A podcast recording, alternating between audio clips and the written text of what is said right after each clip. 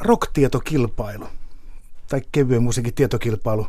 Silloin aikanaan kivikaudella ennen rockradiota oli tietokilpailu, jota Jake Nyman ja Heimo Holopainen ja Jukka Haarma puuhailivat. Ja minä nuorena oikeustieteen opiskelijana olen tullut Helsinkiin tuolta kaukaa pohjoisesta tai itse asiassa Keski-Suomesta Raahesta. Ja osallistuin aktiivisena musiikin kuuntelijana, harrastajana, intomielisenä radion kuuntelijana tähän kisaan ja pärjäsin siinä ihan mukavasti. Ja silloin kaverit kertovat, että tässä ollaan kaavailemassa sellaista ohjelmaa kuin rockradio, että peräti kolmena päivänä viikossa tulisi pari tuntia rock kautta pop-musiikkia. Että kiinnostaisiko mua tehdä jotain sinne. Ja muahan kiinnosti. Ja saman tien toukokuussa, kun oli viimeinen tentti kautta aikojen Helsingin yliopiston oikeustieteellisessä tiedekunnassa, niin kesäkuussa tein ensimmäisen radio-ohjelman ja sillä tiellä ollaan. Eihän tässä ole mennyt vajaa 37 vuotta vasta. Se oli äkki rakkaus, sanoit heti kyllä. Ja siitä se on sitten jatkunut kuinka, kuinka kauan? Joo, 37 vuotta, siis 80 kesällä 80. Tein. Oliko se silloin Rockradion perustamisaika? Joo. Silloin aloitet, aloitettiin Rockradio. Kesäkuun toinen päivä oli vuonna 80 Rockradion ensimmäinen lähetys ja sitten siinä tulikin aika suuret saappaat heti kättelyssä, koska kaikkien tuntema Heikki Harma, ehkä myös taiteilijan nimellä Hector tunnettu kaveri, jäi silloin virkavapaalle ja mä olin tehnyt yhden ohjelman, kun jätket kysyivät, että toi Heikki jää nyt virkavapaalle, että kiinnostaisiko tulla sen saappaisiin. Astua Hectorin saappaisiin. Jotka on aika isot. Selvä. No sinne myös kyllä. Joo.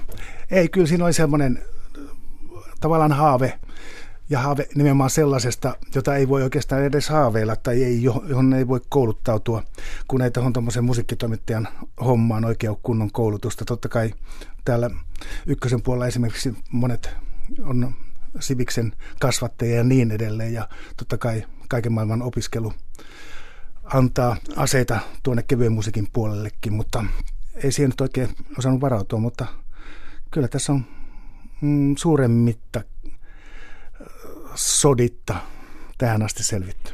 Niin, nyt kiinnostaa tietää sitten, mikä on sinun musiikkikorkeakoulusi, koska varmasti kun olit innokas rockmusiikin harrastaja, niin sitä arsenaalista varastoa ja sitä tietoa oli kertynyt. Mitä kautta sinulle oli sitä kertynyt? Se oli siihen aikaan ennen näitä hienoja nykymaailman vempaimia laitteita, kun koko maailman musiikki on sulla suurin piirtein hyppysissä nykymaailman aikaan, niin silloin 70-luvulla, kun tuohon kasvoi, niin se oli levyjen lainaamista kavereilta, vinkkejä sieltä sun täältä, radiota, lehtien lukemista. Silloin jo alkoi olla Suomessakin musiikkilehtiä tuolla saralla ja semmoista kaiken imemmistä. Mutta kaveri, kaveripiirit siinä vaikutti ehkä eniten. Ja sitten tietysti kun pääsi työn kautta tekemään tätä, niin oma musiikkimakukin laajeni käsittämättömästi. Ja oikeastaan se on ollut paras koulu sitten kantapään kautta tyyppisesti opiskella näitä, näitä juttuja ja huomata, että karsinoita ei kannata pitää, että ei tästä kukaan ole oikeutettu sanomaan, että tämä musa on parempaa kuin tuo musa, että koittaa yrittää kan, kannustaa ja kunnioittaa kaikkien ihmisten mielipiteitä, on se sitten tuota tai tätä, että mä en ole mikään sanomaan, että mun maku olisi parempi. Ja tietysti valinnoissahan se näkyy sitten siinä mielessä, että mieluummin mä jätän soittamatta jonkun kappaleen, kuin soitan sen vain haukkuakseni sen. Niin, kiinnostavaa. Koska se veisi nimenomaan, koska se veisi paikan joltain hyvältä biisiltä silloin. Selvä. No mutta kyllä kai jokaisella on omat mieltymyksensä ja voimakkaat mieltymykset, kun musiikista on kysymys, se vaikuttaa tunteisiin. Mit, muistatko millä kappaleilla, oliko, kun aloitit, niin millä kappaleilla aloitit? Oliko joitain kappaleita, tämän haluan soittaa, tämän haluan soittaa? Ää, ensimmäinen varsinainen tollainen, johon valitsin oman musan, koska ensimmäinen ohjelma taisi olla joku tilaustyö, muistaakseni. Se oli jotain jo 50-luvun rokkariklassikoita esiteltiin, semmoinen sarja. Taisi olla Gene Vincent, jonka mä esittelin, että se ei ollut sellainen oma valinta, mutta äh, ei oikeastaan silloinkaan, silloin Rockradio keskittyi aika paljon uutuuslevyihin, plus sitten oli tällaisia niin historiasarjoja, joissa kerrattiin, että mitä on tapahtunut tuon silloin 30, nykyään 60 vuoden aikana, niin, tai ehkä kauemminkin jo. No joka tapauksessa niin mä yritin välttää niitä omia suosikkeja. Siis siinä mielessä, että ää, niin kuin sanoin, niin mikäs, mikäs minä olen teitä opettamaan.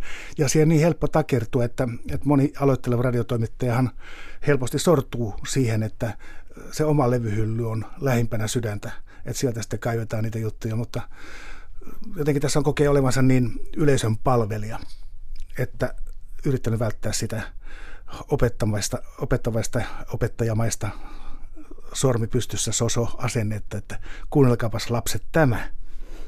Näin sanoo Tero Liete, musiikitoimittaja Radio Suomesta. Onko sinun mielestäsi, kun puhuttiin, että musiikissa saattaa olla tällaisia karsinoita, mutta onko olemassa sinun mielestäsi sukupolvimusiikkia tai ikäkausimusiikkia? Muuttuuko musiikkimaku iän myötä?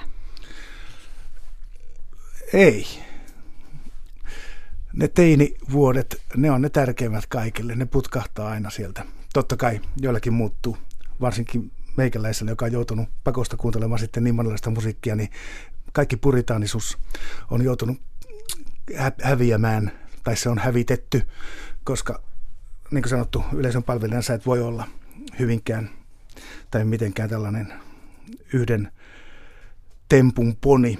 Mutta joo, totta kai ensimmäinen rock-sukupolvi 50-luvun puolivälissä musiikin kuuntelunsa juuri tässä herkässä teinivaiheessa aloittanut jotain sodan aikana syntynyttä vähän ennenkin jo, niin alkaa olla 80 niin kyllä siellä edelleenkin varmaan Elvis monella soi.